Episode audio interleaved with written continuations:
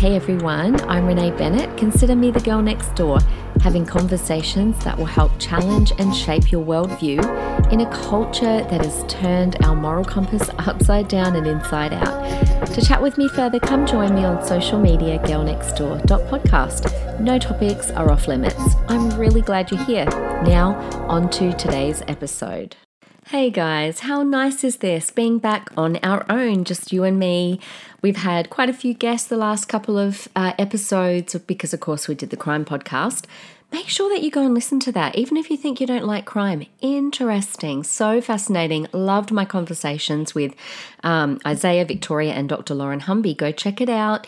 Um, anyway, it's nice just to be back just on our own and to start off, to kick off the year you know me, I thought I'd just go straight for the jugular, straight for something heavy, which of course would be the opening story of 2022 is the ongoing saga of what has happened to tennis player, tennis star Novak Djokovic. So I want to unpack that today. Not, by the way, because I really care about tennis. I'm really sorry, all you tennis lovers. I'm not sporty. I really don't have much interest in sport. To be honest, I barely knew who Novak Djokovic was until this story started unfolding. But there's so much to unpack in it. Um, and like I said, not because of tennis, um, but because I think what's happened is this one guy has managed to expose um, spearhead and highlight what's going on in our country and really across the world. And the fact that we seem to be really split down the middle with everything that's happening right now in regards to the pandemic. Now, on Monday, we found out that he was to be deported, deported but um, I'll, I'll do you a quick timeline for those of you like me who are like, who the heck even is he? What's happening? Um, I'll do you a quick timeline, but really, there's just so much more to unpack in this whole story. And I want to um, I want to be really balanced. I want to try and come at it at it from look at it from both points of view um, because it has seemed to have split Australia and beyond. So, quick timeline, quick explanation. Um, so, as most of you would know, the Australian Open always happens in Melbourne every year in January. Okay, it's called the Australian Open and the best players gather from all around the world um, to fight out for the title. Now, Novak Djokovic uh, from Serbia, one of the um, best tennis players in the world, refused to disclose his vaccination status in order to get into Australia to participate, but he was given an exemption to enter Australia. And this process, by the way, was run jointly by Tennis Australia and the Victoria government, okay? So, what happened? Novak Djokovic tested positive to COVID on December 16 in Serbia, and he then gained an exemption on that basis by Tennis Australia and by an independent medical exemption review panel. So, with that in hand, he flies into Melbourne, and upon touchdown, his visa is immediately cancelled by Border Force officials due to quote unquote issues with his vaccine status. Now, just note this same department that just cancelled his visa was the same department that gave him a visa and granted his exemption back in January 1 or 4, I think it was. So he was taken away he was left in the hotel first for eight hours and questioned. Then he was put in a government detention hotel, which apparently was really disgusting, which is another whole issue. Um, and he requested, please, can I find my own accommodation, have my own chef? All of that was denied. Meanwhile, by the way, and I'll talk about this in a, in a moment in more detail, two other players before Djokovic arrived also entered Melbourne successfully with an official in tow with the exact same exemption, okay? Which, by the way, they have also since been, um, I don't know if they went back of their own free will or if they were deported as well. Anyway, from there, it's basically been this a series of court battles. I talk about hitting a tennis ball backwards and forwards. That's literally what this whole saga has been like. First, the government tried to delay his visa court hearing until after the Australian draw is finalised. Bit of a dirty move because if he couldn't participate in that, then he wouldn't be able to participate in the Open. By January 10, though, Djokovic wins his appeal against being deported, okay? His visa gets reinstated by Judge Kelly. Now, Judge Kelly, who quashed the original decision to revoke his visa, he said, quote, what more could this man have done? He did everything right, unquote. So just file that away into your mind. He did everything right according to the first judge. So Djokovic leaves the hotel, he starts training, then the media leaks him being seen in public in back in Serbia back in December 16, a few hours after he received a positive COVID test. Now he explained that he did that to attend a media interview and a photo shoot. Obviously that would not fly here in Australia, but that happened back in Serbia.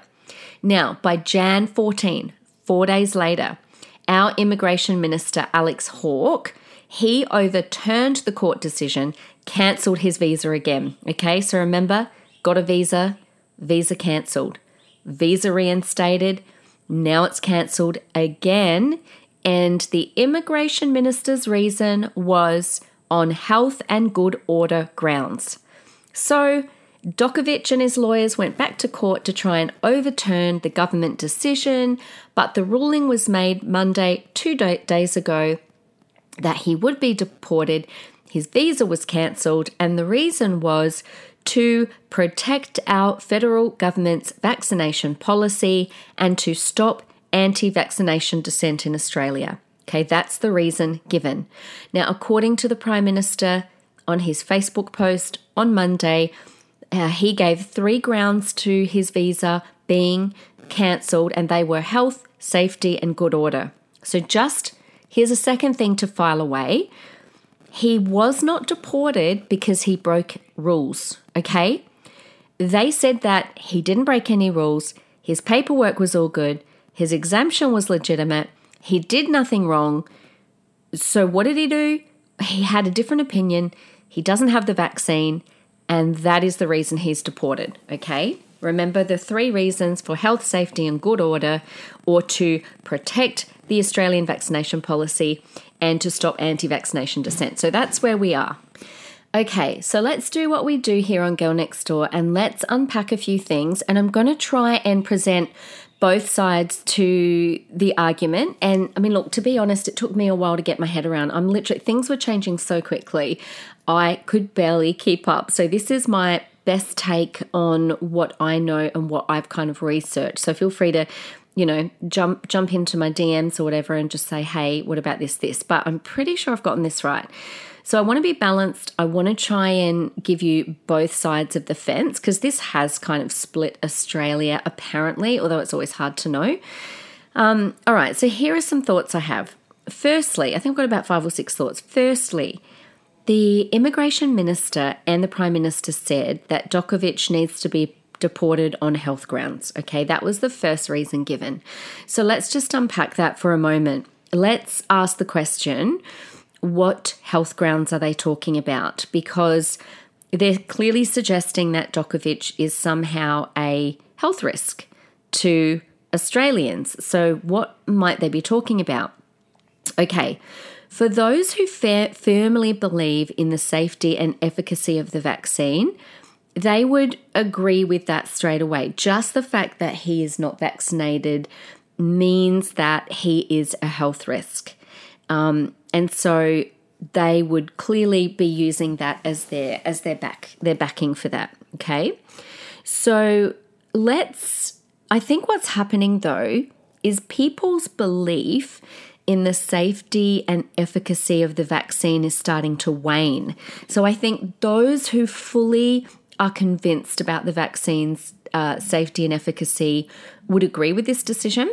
But those who are watching and going, I am not so sure anymore about the safety and efficacy. I don't know. Let's leave out the safety part of it, okay? I don't think the safety part of it's got anything to do with, with this particular argument.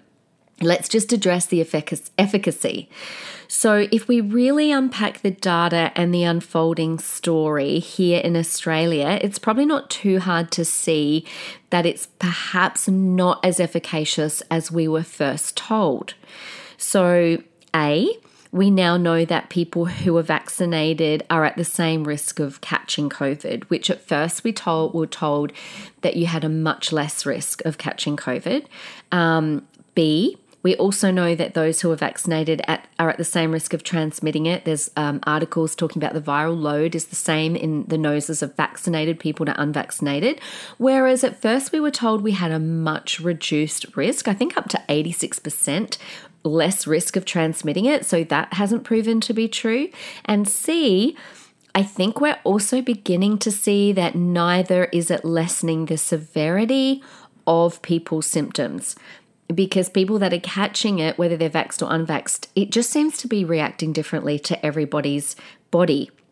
So let's just have a look at some of the, you know, uh, specialists, I guess. Now, according to the CEO of Pfizer, you know, you would consider him to be fairly up there with knowing what's going on. Last week in an interview, he said that being double vaccinated actually now they're finding offers no protection to infection or serious illness, and a third booster may reduce hospitalization. Okay, so that's the latest data coming out from Pfizer themselves.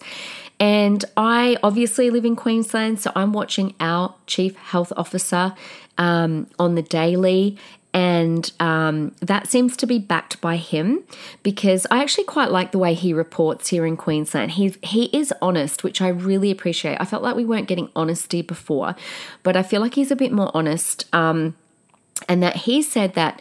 Uh, he reports that those being most affected are mostly vaccinated people ending up um, in, in the ICU. But of course, that makes sense, right? Because if over 90% of the population here in Queensland are allegedly vaccinated, then of course there's going to be more vaccinated people in hospital. Um, but he is very clear that they, um, that they always have at least one serious other underlying health condition. Okay. So Djokovic clearly is unvaccinated. Okay, so let's look at that. He is unvaccinated. So why did he get his exemption? He got his exemption on the grounds that he's had COVID. Okay, so remember what we're unpacking here? How much of a health risk is he? So we've just unpacked that there seems to be waning data about the vaccine. So those people probably disagree with him being deported, but those who uh, would still be in the camp that the vaccine is very efficacious would probably be glad that he's been deported. But let's look at the reason he was allowed in.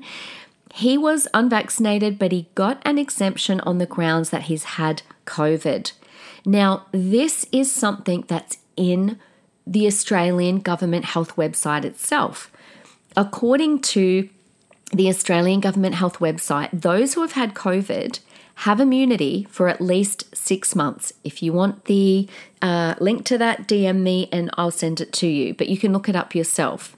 So, I guess based on that, if he's not vaccinated, but therefore he's got immunity because he's had the uh, he's had COVID just in December, so really he should have immunity at least until kind of like June of this year.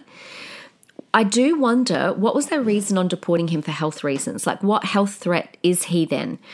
If he has natural immunity, he's actually safer to the Australian population than a vax competitor who hasn't had COVID because he can't get it again and therefore he can't spread it. So he's not a health risk.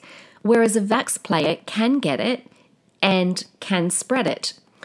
So, based on that, it seems to me that his, um, you know, it, it's questionable that his visa is being cancelled on health grounds.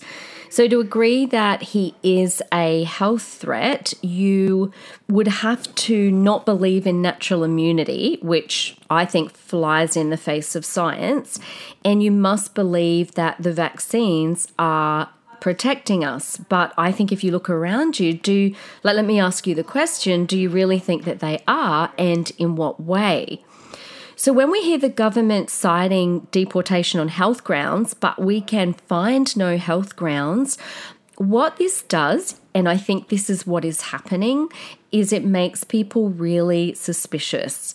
Um, I think it makes people question exactly, you know, how one of the most super fit, healthy tennis players in the world is a health risk, and and I think that that's kind of fair enough.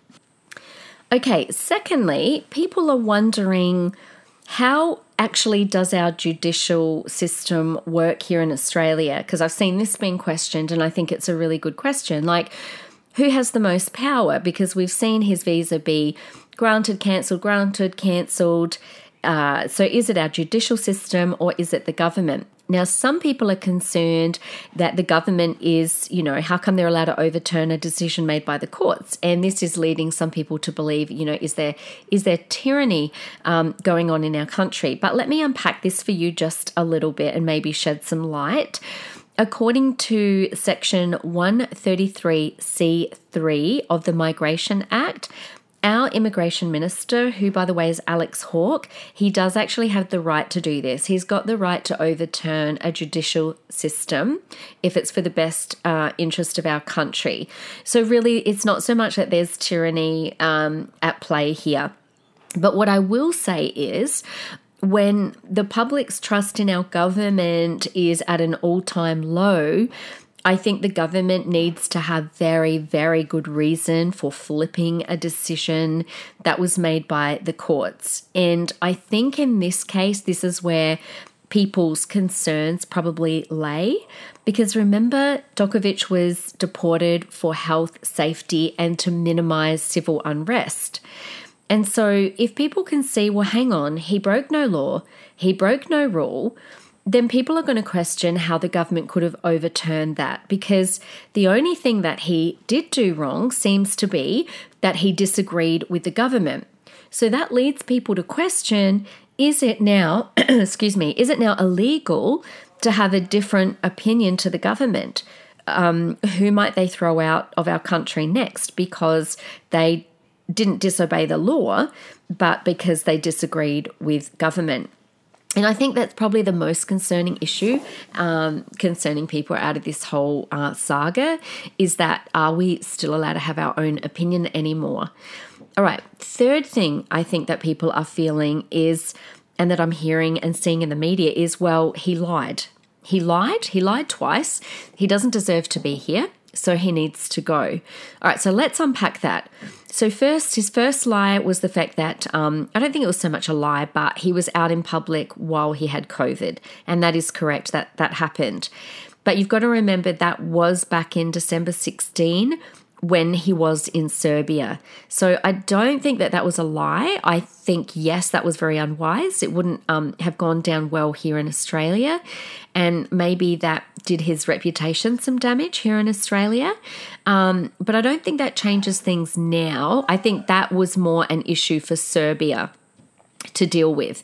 Um, the other lie that has been uh, talked about in the media is the fact that his agent filled out his border pass form wrong. You know how when you've got to fill out those border passes when you're either before you get on the plane or when you're on the plane. Uh, so he ticked the no box to have you traveled anywhere else in the past 14 days. Um, but he had traveled and the agent ticked no. So I guess that makes people go, well, okay, let's take it at good good face value. Maybe English being their second language, he made a mistake, and that's all it was. Or if you want to be more more sinister about it, uh, let's say he lied on purpose.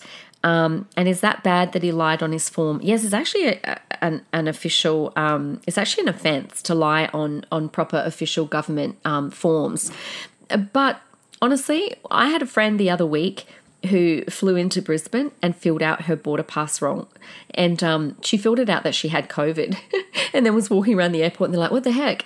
Um, she got pulled aside. Um, you know, it does happen, but could it have been on purpose? Well, let, let's take the worst case scenario. Let's say, yes, they filled it wrong on purpose. But you've got to remember that was still not the reason that he was deported. They didn't say, you filled in your border pass wrong. You said that you hadn't traveled and you had. You're a threat to our country, so you need to be deported. Um, in fact, the court said the opposite. They said that his paperwork was fine. So I do question again what difference would that have made? If he had COVID on December the 16th and his exemption was granted because of that, because therefore he's got immunity, even if he had travelled to the worst hotspot in the world before coming to Australia, um, you're telling me that if they'd ticked yes, they would have stopped him from coming in. I don't see that happening because the reason he was allowed in is he had immunity. So even if he traveled to a hotspot, the chances of him catching COVID were so like literally zero almost. They're minimal because he'd already just had it. And the other thing that I would say to this, this is me being like real full blown unpacking, you know, that how we should be thinking, I guess, is how about we use that filter, that filter about, oh my gosh, he lied. Let's use that filter on our premiers, our CHOs, the CEOs of the pharmaceutical companies. Um, because there's so much information that they tell us one minute and then they change the mind their mind the next. And I don't know, are those things considered a lie? Like I remember here in Queensland, Jeanette Young, who was our former chief health officer, now she's our um, what do you call it? I forget her name, her title.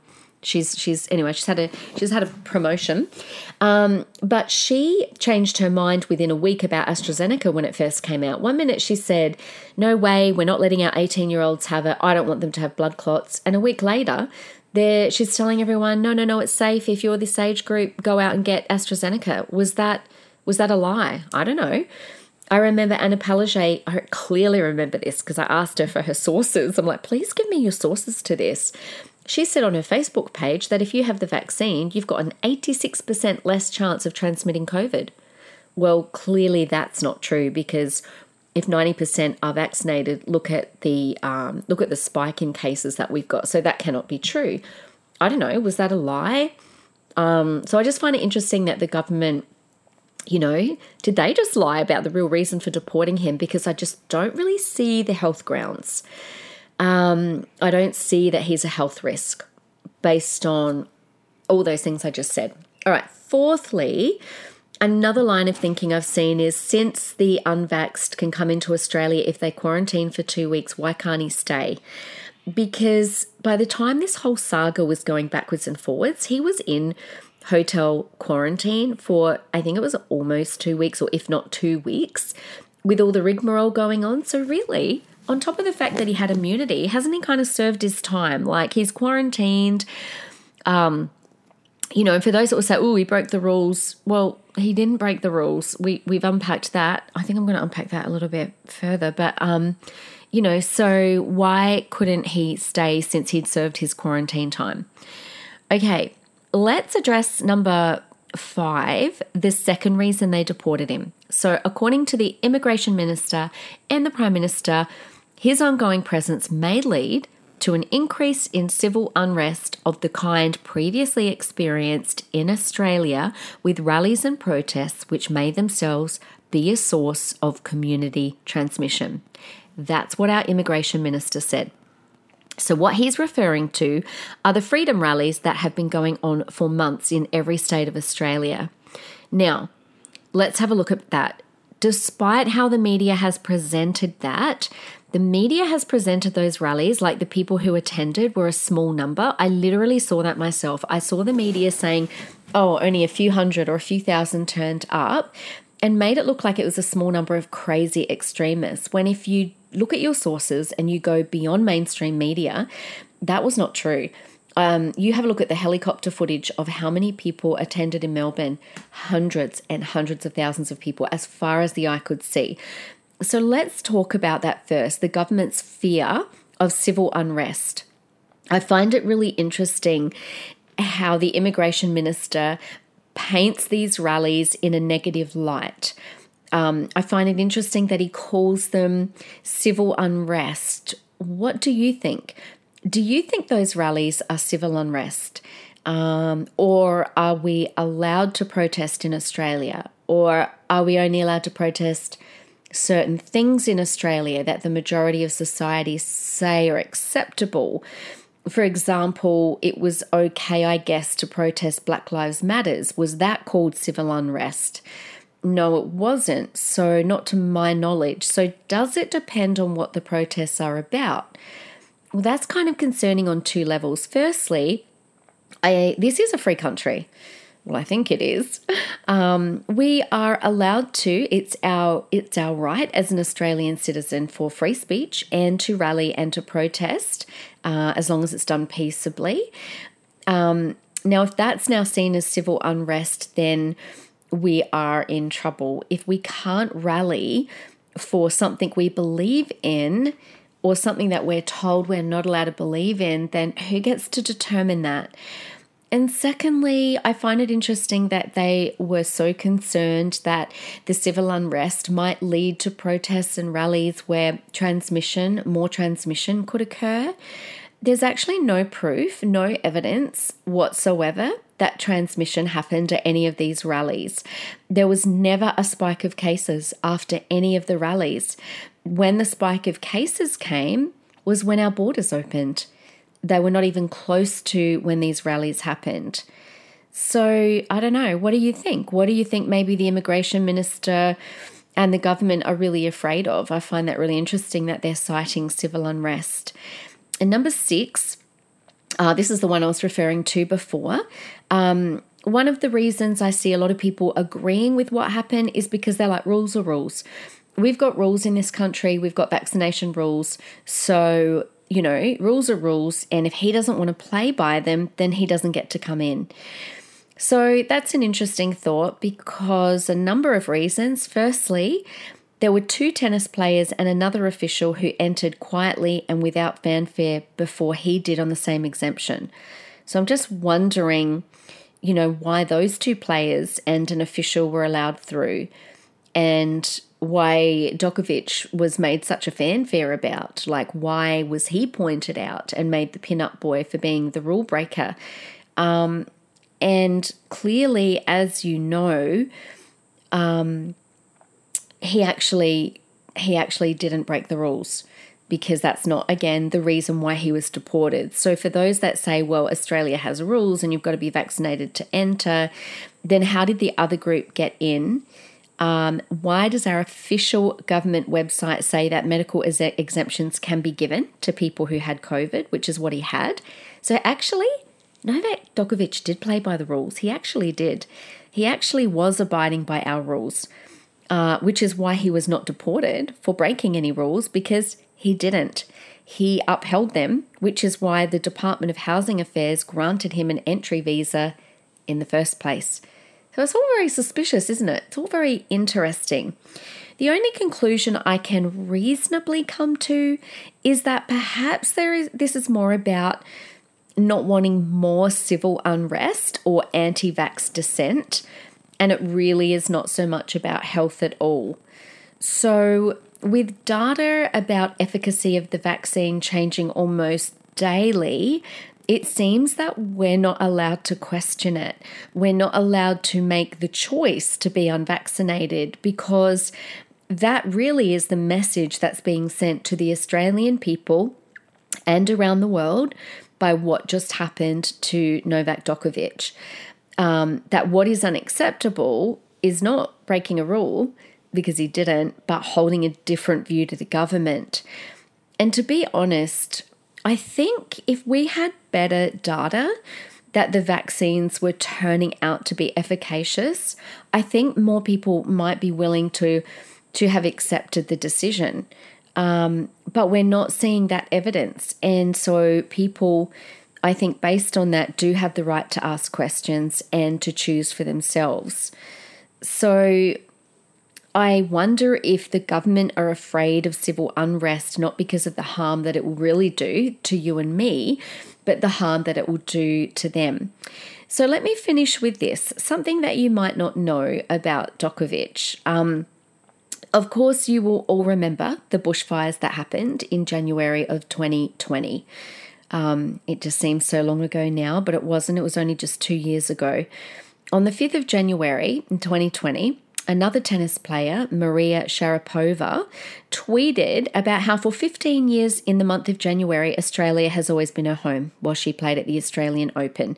And in her tweet, she donated $25,000 towards the Bushfire Fund and then started to tag other tennis players in. And the first one she tagged in was Novak Djokovic.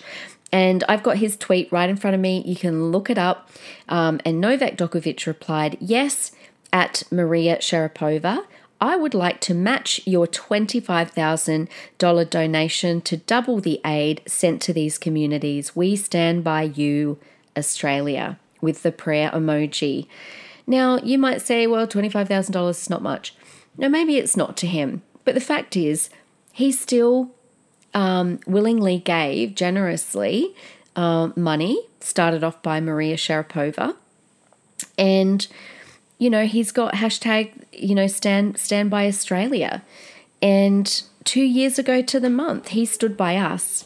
And it's kind of maybe a little bit sad, a little bit embarrassing, and quite un Australian that this is how Australia has treated him in return. So, yeah, I guess I'll look forward to the coming weeks just to see. Look, this is going to become old news really soon, but I do kind of want to continue to follow this story and just see how the world is thinking about this. Very interesting. I saw in the news today that one of the lies apparently that we shouldn't believe that Australians shouldn't believe is that we look bad Australia looks bad to the rest of the world and then they cited all of these newspapers that um, that are like yes well done Australia and the funny thing is those are all the newspapers that um, I would say very kind of like left leaning um, and it's not a balanced view because I've seen plenty of news articles and people who are really well known in America who are saying, that, uh, not only in America, actually in the UK, who are saying that this is very embarrassing towards Australia. So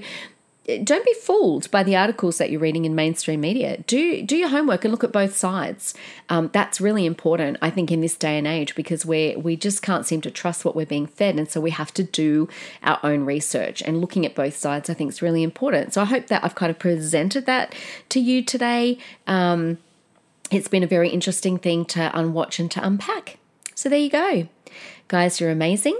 Not this Friday, but next Friday, I start back with parenthood episodes. So be sure to check that back, uh, share that with your friends. Otherwise, I really look forward to a great year with Girl Next Door. Uh, let's see if we can double our downloads this year. We got over 100,000. It'd be awesome if we could get over 200,000. That'd be amazing. Um, and I really appreciate you guys when you rate and review and share.